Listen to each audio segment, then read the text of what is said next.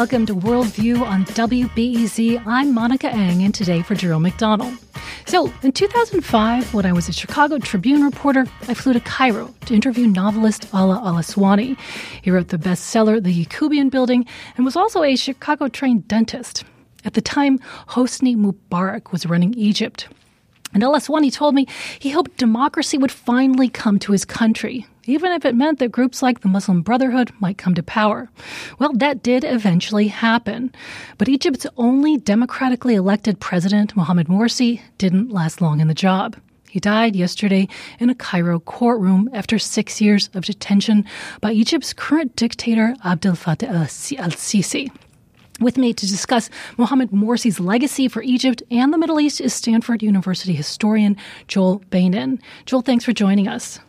You're most welcome. So, can you give us a little background on how Mohamed Morsi got elected? A lot of us remember the Arab Spring, but maybe not Morsi's involvement.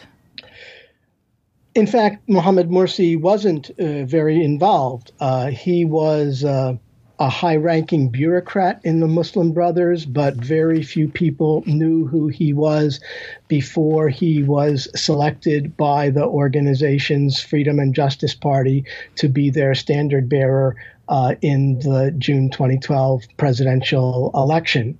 Uh, the original candidate that the brothers wanted to nominate, Khairat Shater, who was much better known, was disqualified because he had spent time in prison.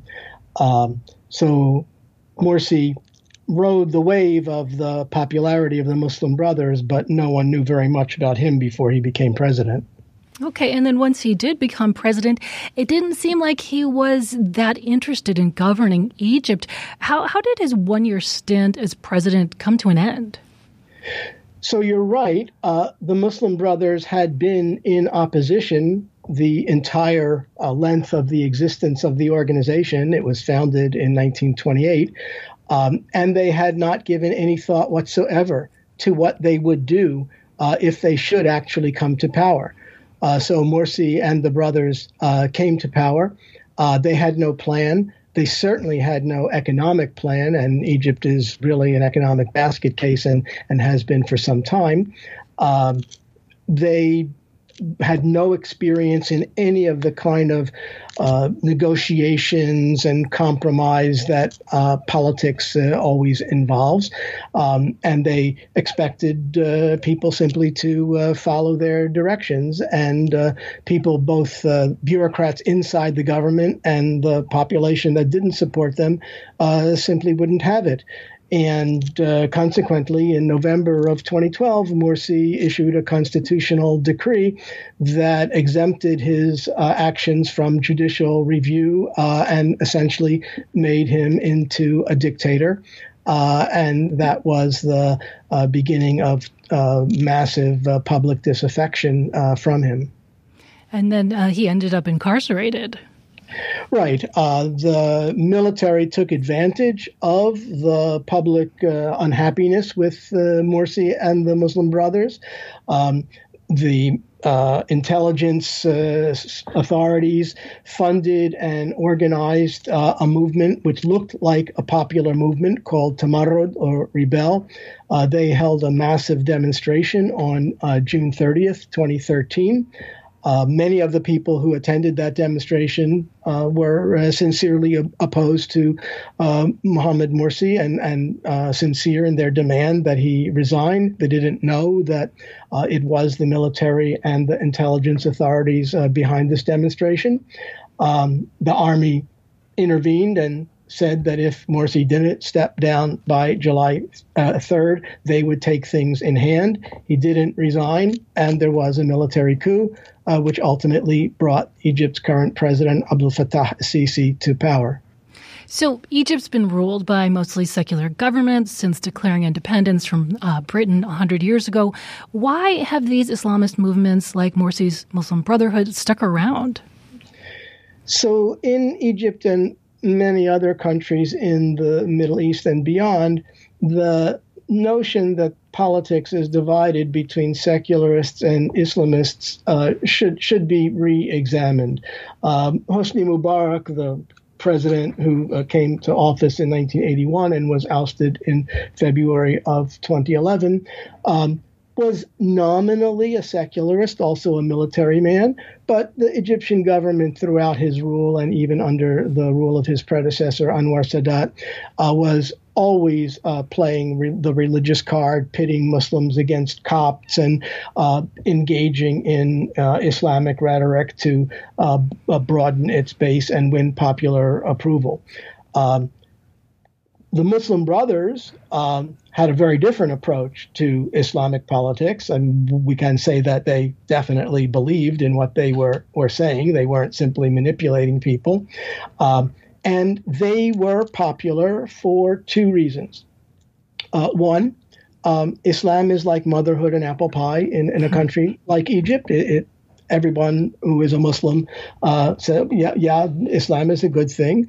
And two, um, all throughout uh, the Mubarak era, the Muslim Brothers were the principal opposition force. So there were many demonstrations, beginning with uh, solidarity demonstrations with uh, the Second Palestinian Intifada in 2000, and people were arrested. And every time uh, protesters were arrested, uh, it would be the Muslim Brothers who uh, were the primary people who were rounded up and went to jail. There were others as well, including even uh, uh, sharp opponents of the Muslim Brothers who were arrested and, and, went to jail. But the brothers took the brunt of the repression. Um, the regime, from time to time, rounded up leading brothers uh, and arrested them and um, tortured them. Uh, so uh, the brothers had the status of the main opposition to uh, Hosni Mubarak and, and his regime.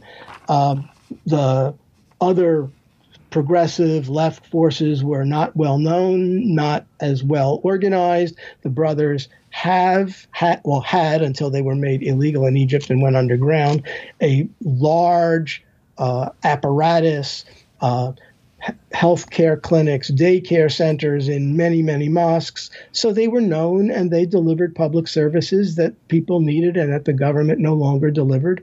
Uh, and that was the base of their popularity.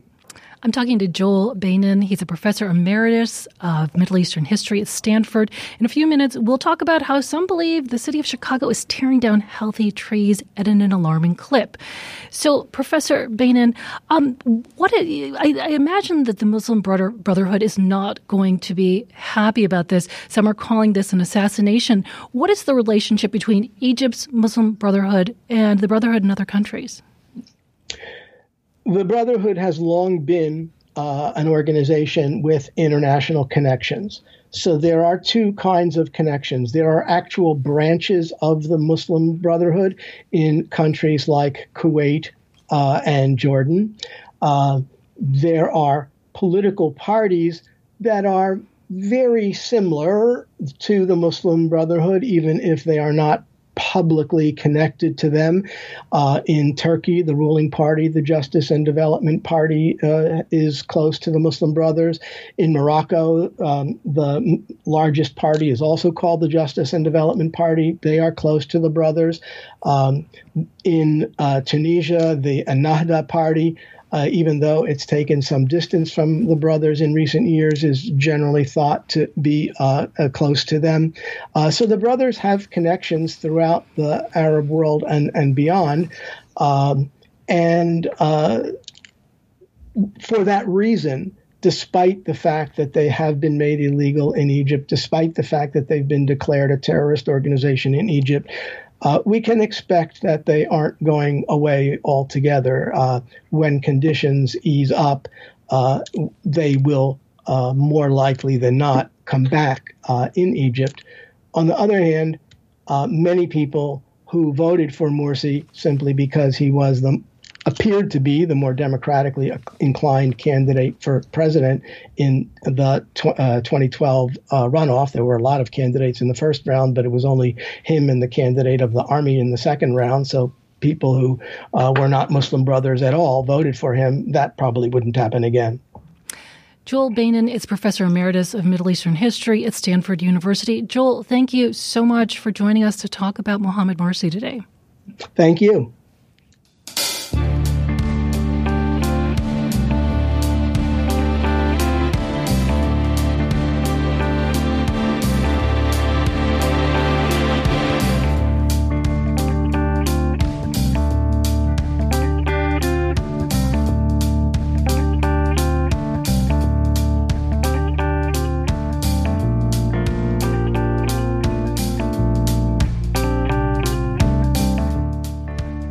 Coming up in a few minutes on WBEZ, we'll hear about a concerning trend where the city's cutting down old growth trees.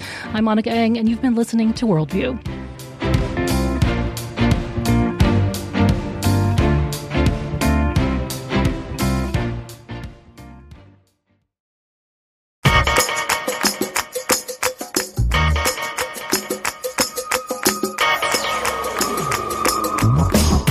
This is Worldview on WBEZ. I'm Monica Eng, sitting in for Jerome McDonnell.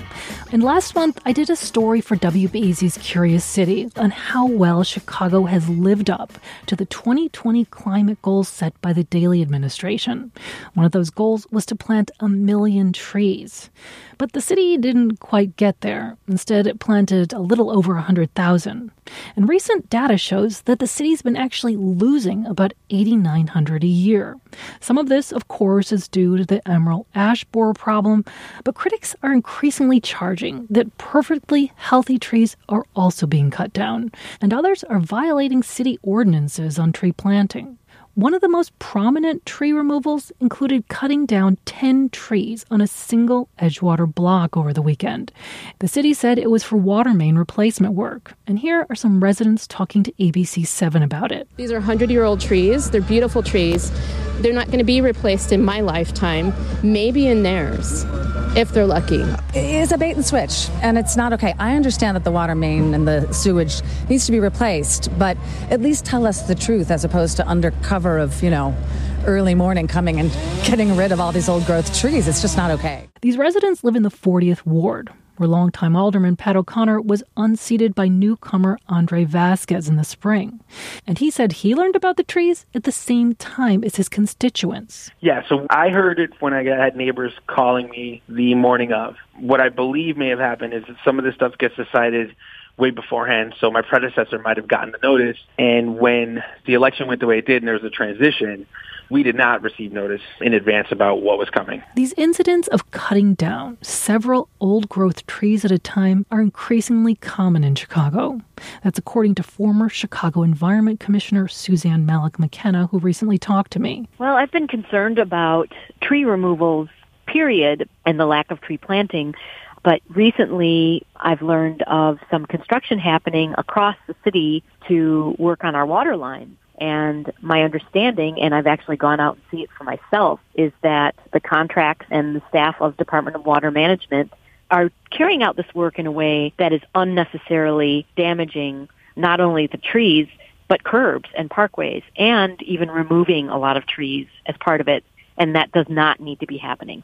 There are a range of ways in an engineering perspective that you can take a look at how this construction can be done and it's not that difficult to come up with a variety of design answers to do this to have the least amount of impact. An issue is water and sewer lines and how close they are, but the most important thing is to find where the residential water line is, right, that goes into people's homes.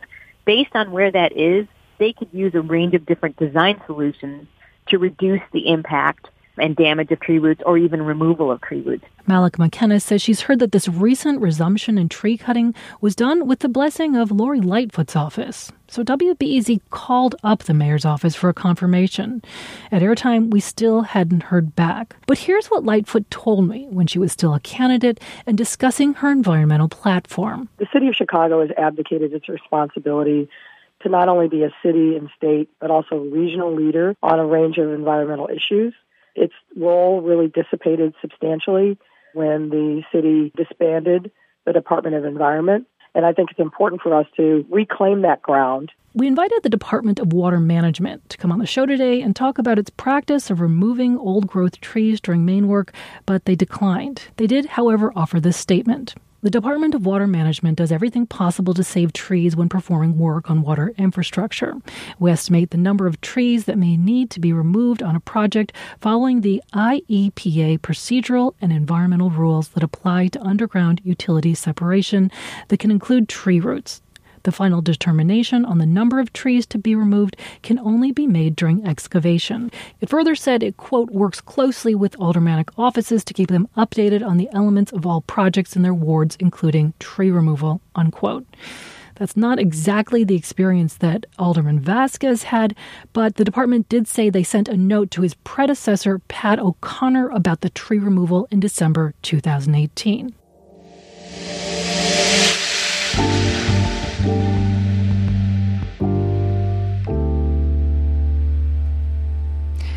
So, here to talk to us about uh, trees and tree removal is Michael Dugan, who is the Director of Forestry at the Chicago Conservation Group Openlands. Welcome, Michael. Thank you. So, uh, you heard the city's statement that it does everything possible to save trees when performing this work. Um, what what have uh, folks you've been talking to seen, tree keepers?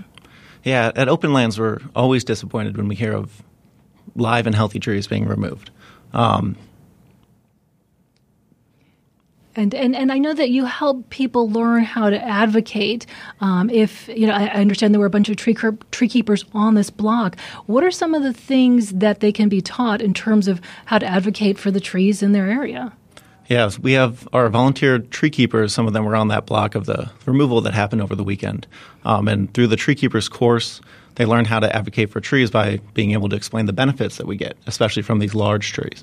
And what are some of those benefits? I mean, why why would we want to keep around old growth trees in Chicago?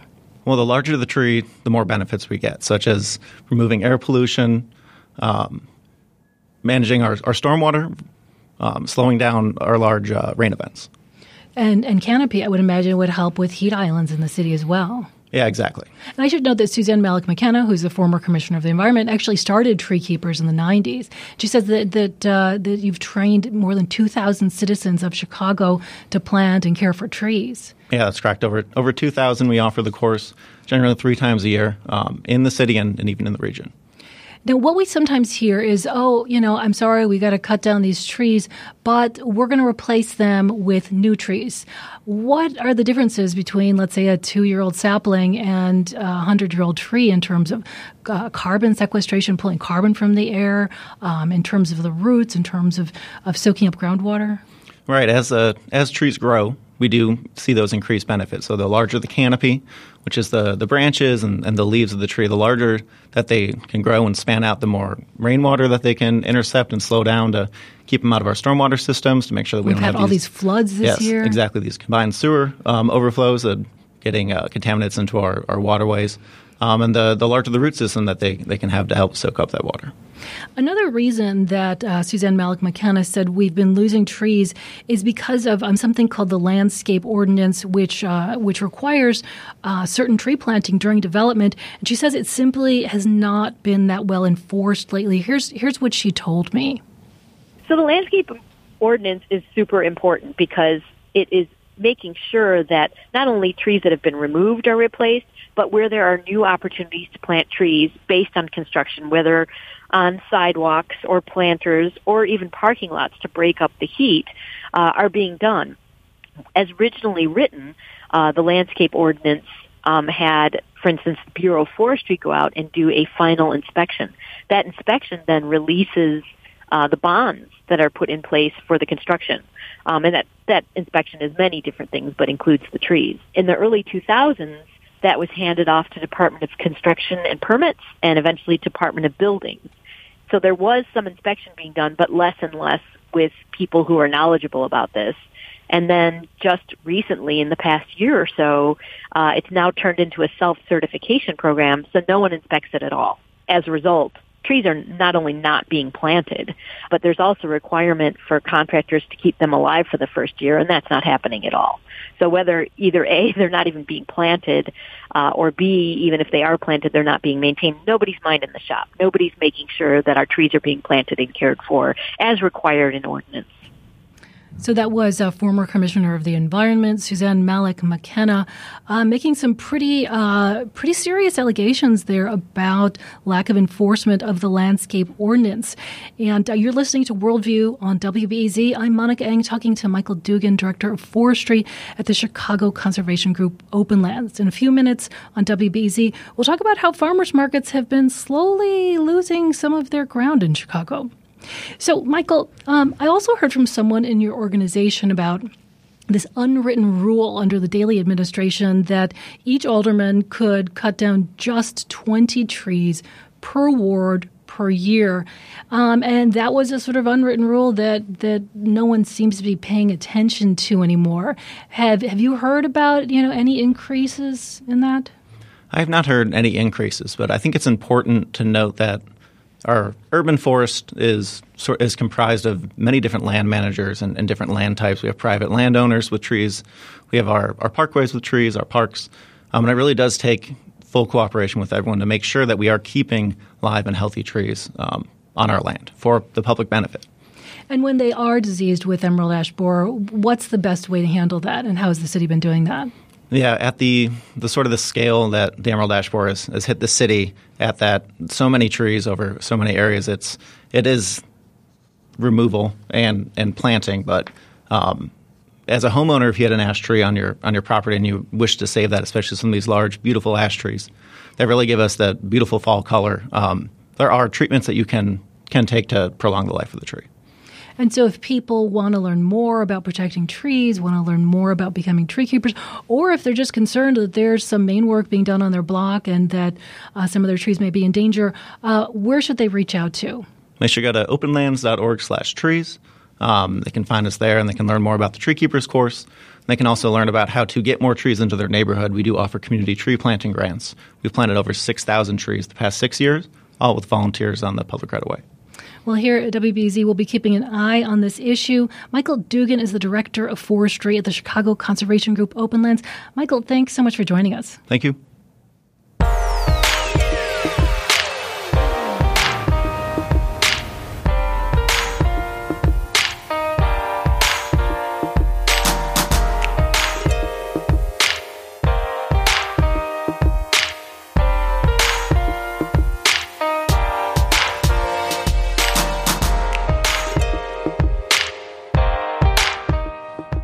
Coming up after the break on WBEZ, farmers markets aren't as popular as they were just a few years ago. The city lost five farmers markets this year alone. We'll hear about what one Lincoln Park Market is doing to try to counter that trend. I'm Monica Eng, and you've been listening to Worldview.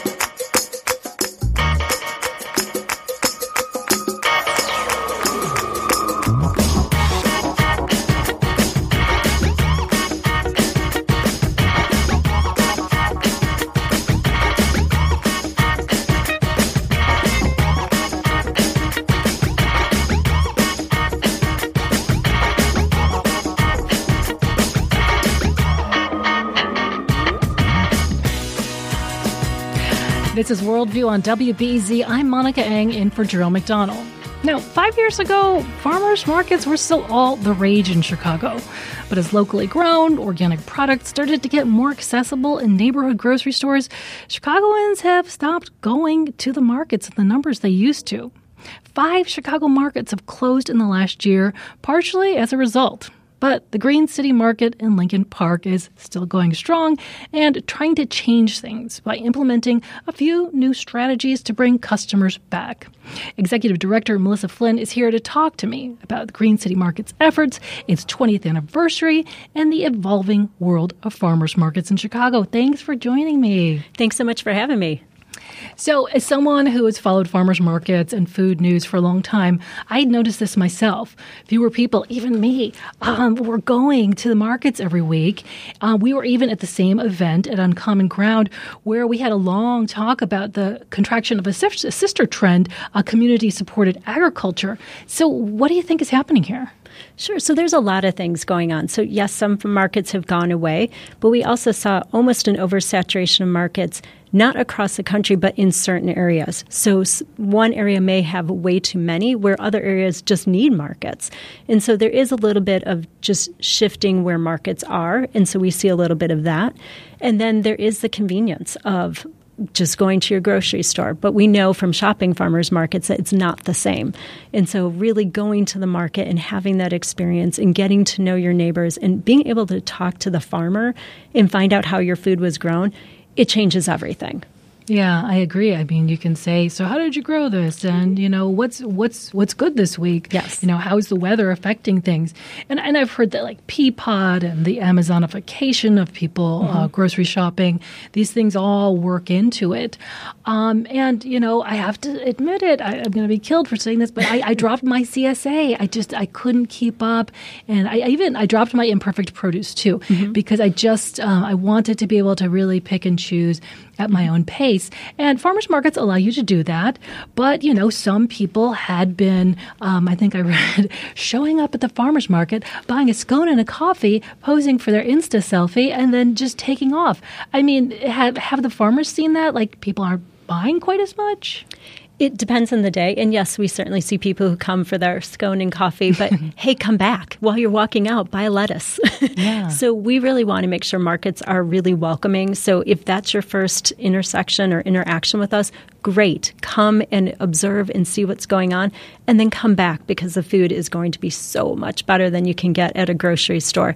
So we welcome everybody to come to the market. We just say, hey, if you only bought one thing, next week buy two come back. We want people to know that shopping from a farmer's market is easy, it's fun, there's social interaction in like real life social interaction.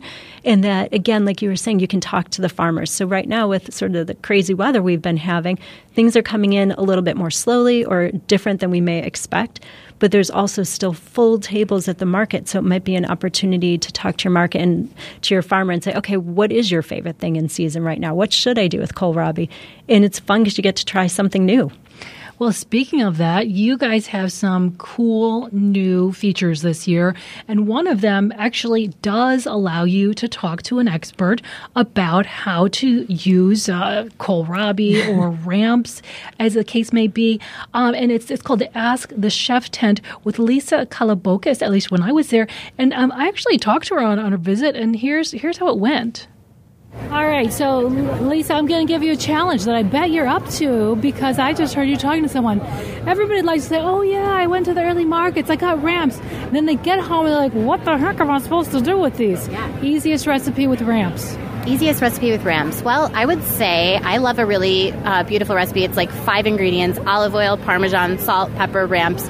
Okay, six. A little bit of green garlic, and that's a really lovely pesto that you can either keep in your fridge with a like about an inch of oil over the top of it, so it mitigates any um, moisture getting in there, and it will last for about two weeks. Or you could always throw it in the freezer and put it in like an ice cube tray so that you have little portions, and then you have ramp pesto all throughout the season. So I love that recipe. So that was the wonderful Lisa Kalabokis giving me tips on how to use my ramps. Are ramps still on the table or what's out these days? So ramps have come and gone already. Okay. So right now we're in the final couple weeks of asparagus and rhubarb. And then coming in, yay, is strawberries just came in mm. a week or so late, depending on where they came from, if it was an Illinois farmer or a Michigan farmer. And then we have peas coming in. We saw the first sugar snap peas last week. We've got broccoli coming in and some incredible lettuce and mesclun. Just lots of stuff to try this time of year. Terrific. Um, you're listening to WBEZ. Uh, we're listening to Worldview on WBEZ. I'm Monica Eng. With me is Melissa Flynn from the Green City Market. In a few minutes on WBEZ, we'll talk about how urban gardening awards are basically taking off in Chicago. So stay tuned for that. So um, we, we talked a bit about this this Ask a Chef, but there are some other things that are that are drawing people to the market, special items these days. Sure. So we want to make sure it's easy and convenient. So we have um, kids programming every market day. So we have our Club Sprouts where kids can try stuff and do a farm to table activity. We have our 5,000 square foot teaching garden at our Lincoln Park Market, and we've launched an app so that if you don't want to be there at the crack of dawn to get your favorite fruits and vegetables.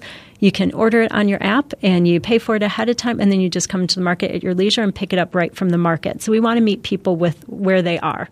Wow. What is that app called? Green City Market. wow. Um, now, uh, tell me, so, so how would that work? You would just be like, okay, it's 6 a.m., or you do it the night before? You do it the night before. So on it, again, we try to keep it super simple. The um, It has our farmers listed, any of the farmers that are participating, and they will have deadlines that you have to order by, but it's usually the day before, and then they'll bring the, mark- the products right to market. And I understand do you even have a compost program where people can bring their compost. Tell me how that works. Sure. So you can bring your compost every market day. It's um, $3 for a five gallon bucket. And last year, that helped us compost over 10,000 pounds of food waste that would normally go to landfill. So it's been a huge success. And so, does okay, so I've got like a whole bunch of eggshells mm-hmm. and coffee grounds and potato peelings, and I bring them in a bucket to the market, then dump them in another bucket? Yep. So we'll have um, big compost bins, and then our hauler, Healthy Soils, takes it away. They actually. You know, have their worms do what worms do, and then they bring it back to market and we sell that finished compost. Wow. So you're not going to be surprised by this quote that I hear all the time. Well, you know, farmers markets, they're so expensive. How can I afford these? But um, you have a program where, let's say, you get SNAP benefits, mm-hmm. you can double those benefits. How does that work? Absolutely. We want all Chicagoans to have access to great food. So we accept SNAP, which is formerly food stamps, and we match it dollar for dollar up to $15 per market day, every market. And we're actually introducing that in some of the schools that we work with because we teach edible education in schools. And so we piloted a program this year where the families at that school can then order our farmers' food right at school. We'll match link and we'll bring the product right to school because we want to make sure the barrier of access is not a situation that any of our families have to face. Wow, that's fantastic. And let's say those um, who aren't on SNAP, what are some of your best tips for, you know, really making your dollar stretch at the farmer's market? Sure. I mean, the easiest thing is you buy what you want and you buy what you're going to use. So the average American wastes over $1,500 worth of food per year. So you don't have to buy in bulk at a farmer's market. You can find out how to use it, and that way you're not wasting. So that's number one, the best way. Mm-hmm. You stretch yeah. your dollars by not wasting what food. you're going to cook that week. Absolutely. And because things come in in season, it's going to be the best product. You're not going to need necessarily as much to flavor things up, so you can make really simple recipes that stretch. So, for example, if you're buying beans from one of our vendors, buying a bag of beans is really very economical, and that stretches into a number of meals versus buying a can of beans from the grocery store. And I'd like to offer my own tip, which is when you get home from the market, have your colanders, have your cutting yes. boards ready to go so that you you can prep it not berries because berries you should not wash until the last minute. Absolutely. But you can prep it so that you know when it's time to cook that cauliflower or that rhubarb mm-hmm. it's all ready to go and you're not like oh boy i'm really tired after a day's work. That's a great tip and we're going to actually talk about how to store some of your greens today in our newsletter. Oh, fantastic. Um, one of the farmers that the Tribune talked to from Klug Farm said that, you know, you know, as, as the, these changes are happening in the market, they've had to diversify, grow some specialty stuff. How would you say that this has been affecting farmers? So, the nice thing about uh, working with our farmers is they're adaptable, number one. So, they are literally talking to the chefs every week. They're talking to the shoppers, finding out, oh, what would you like to see? Do you want to see a red basil tie as opposed to what we have here? And so, they're able to adjust year over year to what people want. And so, they really have to listen more than maybe a grocery store would, and they respond to that and they plant according to what their shoppers and chefs want to see. So, congratulations on your 20th you. year. And I know that one thing people always look forward to is the Green City Market barbecue. And those tickets go fast. Can you tell us what people will find there and how they can find those tickets? Absolutely. You can find them on greencitymarket.org. It's July 18th at 4:30 p.m. and they will find over 100 chef and beverage purveyors cooking. And those chefs are using everything that's in season from our farmers, so it really highlights the best of the Midwest and you will not leave hungry or thirsty, I promise. And break it to me, how much are tickets? They are $125 for general admission, and they support all of our free education programs and the access programs that we do.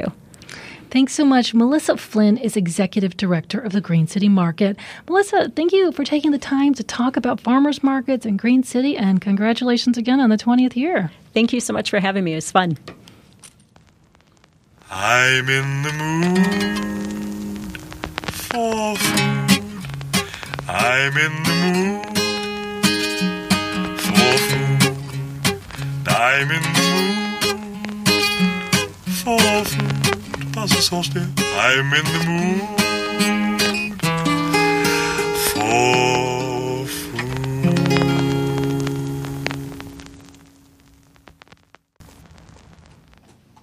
I'm in the mood for food too.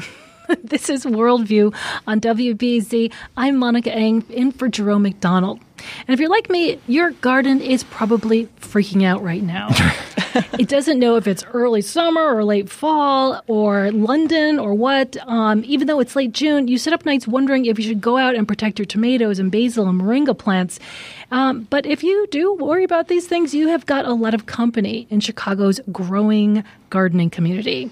And if your garden is one of the special ones, you might be in for an award. That's where our next guests come in. They're Mike Nowak and Peggy Malecki, co-hosts of the Mike Nowak Show and founders of Chicago's Excellence in Gardening Awards. Welcome.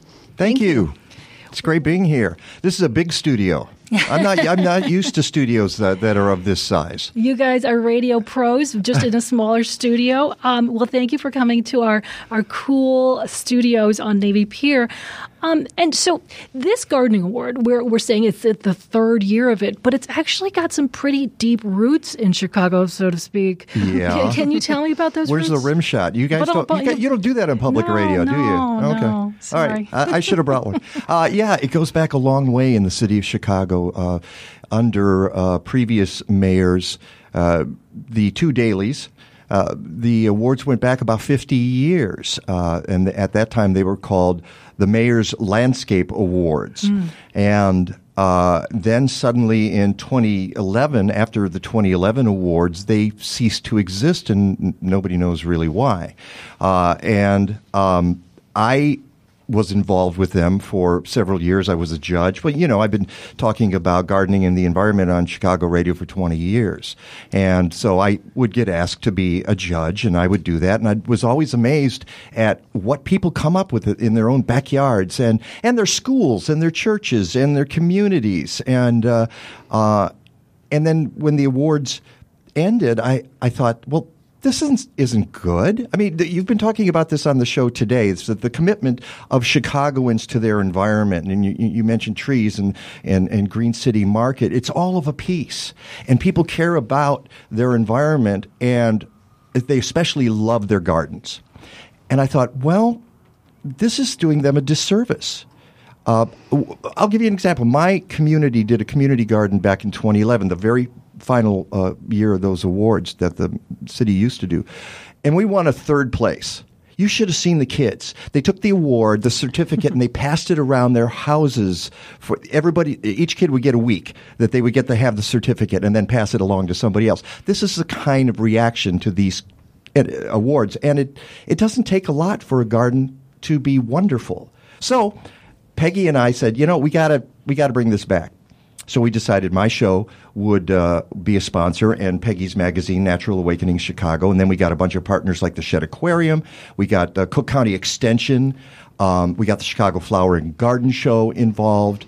Uh, now we have uh, the Forest Preserve District of Cook County. That's a great partner. The Park Chicago District. Park District, Chicago Park District, uh, and and others. Um, and we- Advocates for urban agriculture. right. Wow, And- lots and- of partners. yeah, we do. Uh, Chicagoland Gardening Magazine, because I'm a columnist for Chicagoland Gardening Magazine.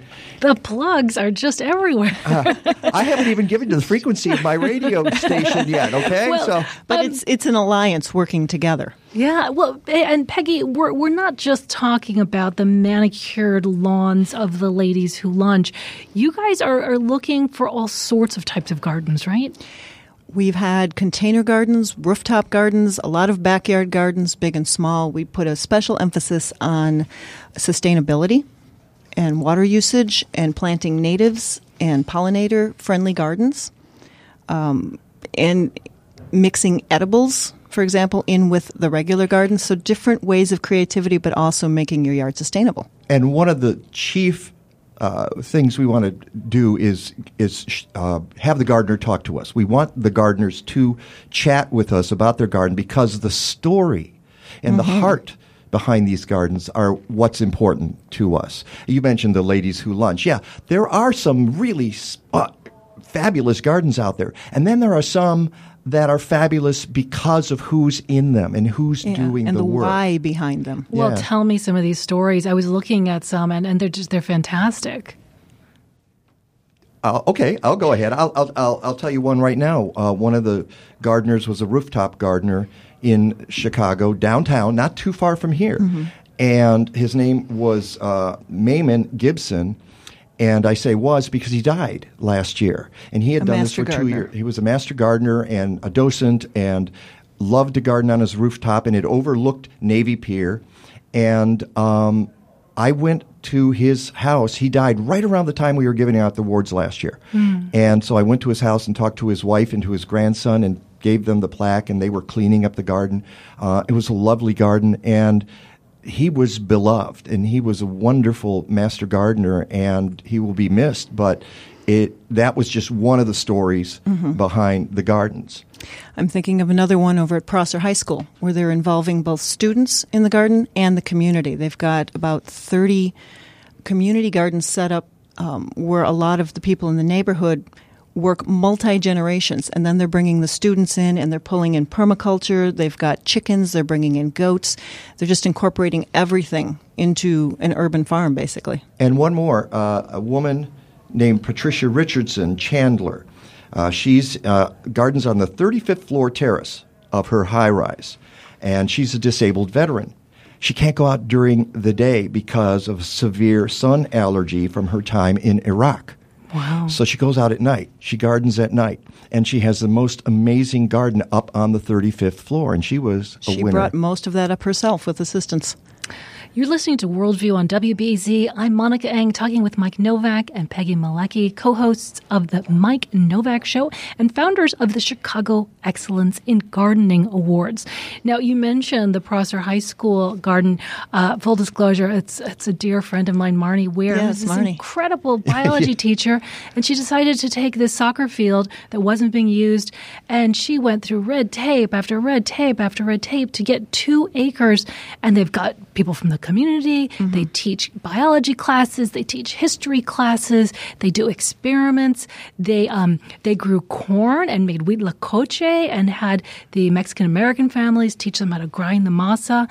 I mean, I just you know I was like in tears when I saw this garden. And they had a big farm dinner there last summer. It's it's just incredible, and there are these little stories all over Chicago. And speaking of all over Chicago, you guys really aim to reach almost all of our wards. How many have you reached, and and and who do you still really want to reach out to? In two years, we've reached about 33 wards. Uh, we'd love to get all 50 involved in. About 60 neighborhoods and 33 wards. Yeah, and we've given out more than 100 awards in two years. Uh, the ceremony uh, last year we had at Garfield Park Conservatory and had 100. We we, we sandwiched, jam packed 150 people room. It's 150 people into the room, uh, Jensen room, and uh, and we hope to have more this year. We're looking at a space right after we leave the show. We're going to look at a space for the awards uh, this year. Uh, and so I would tell people go to chicagogardeningawards.org. All the information is there. We actually have uh, it in Spanish as well. So Spanish speaking people can go and fill out a form. It's free. We're giving away stuff just for people who enter the awards. The, Can we drop more names? Sure, but tell me about this free stuff that you're giving away. well, that's, it. Well, the, well, the Metropolitan Water Reclamation District of Greater Chicago has donated five rain barrels. I love rain barrels. Uh, yeah, and uh, so if you enter the awards, all you got to do is enter. You don't have to win anything. You get put in a hat, and we'll do a drawing, and five people will get a rain barrel. Commissioner Kim Du Buclet. Right. Uh, uh, She donated the, the rain she barrels. donated the rain barrels, and also And why are rain barrels? You guys are greenies. Why are rain barrels important? Well, well, not this year. Not you know. Well, you can still store it for later water. But you know, if we suddenly get a dry spell, it, it helps. And uh, well, because it conserves water. Do we want the water going into our, our sewers?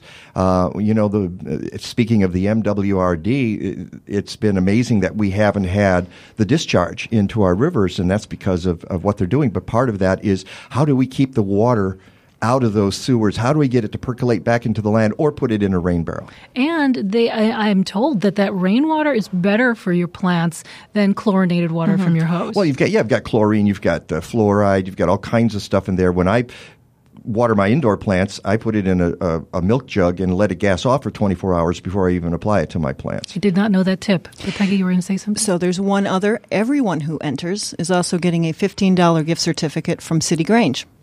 Nice. Hey, we broadcast from there a few mm-hmm. weeks ago after Yeah. you guys did. I know. I saw that. and, and we had the nice weather. yes.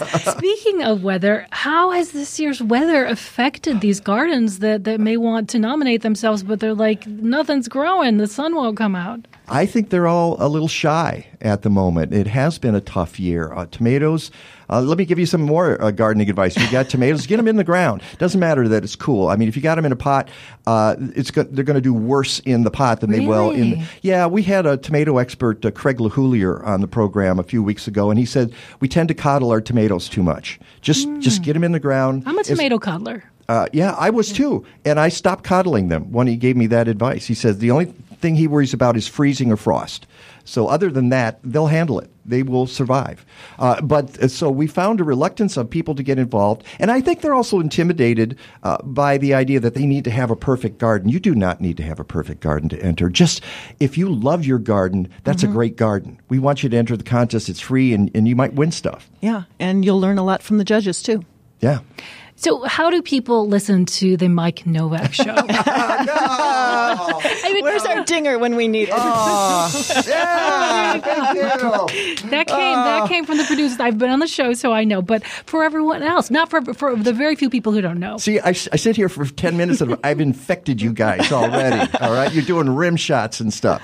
Um, you can listen on 1590 WCGO, also 95.9, Sunday mornings, 9 to 11.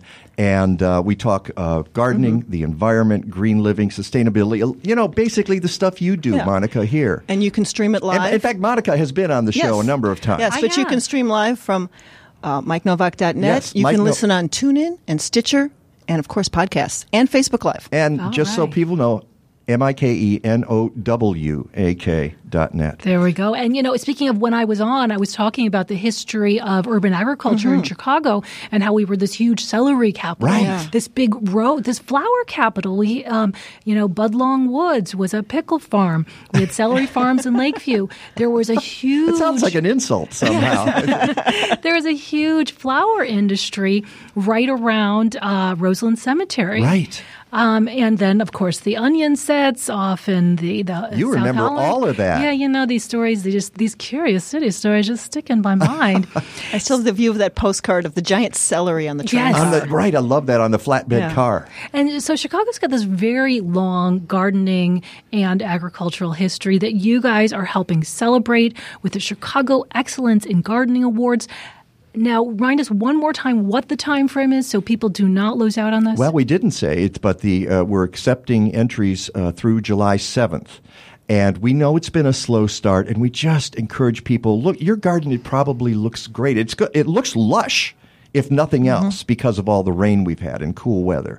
Uh, and we just really encourage people to get over your shyness, enter the contest. You're going to find it so um, encouraging, and that's not the word inspiring. Fulfilling and inspiring. Yeah, uh, and go to uh, ChicagoGardeningAwards.org. Yeah, did you want to see something, Peg?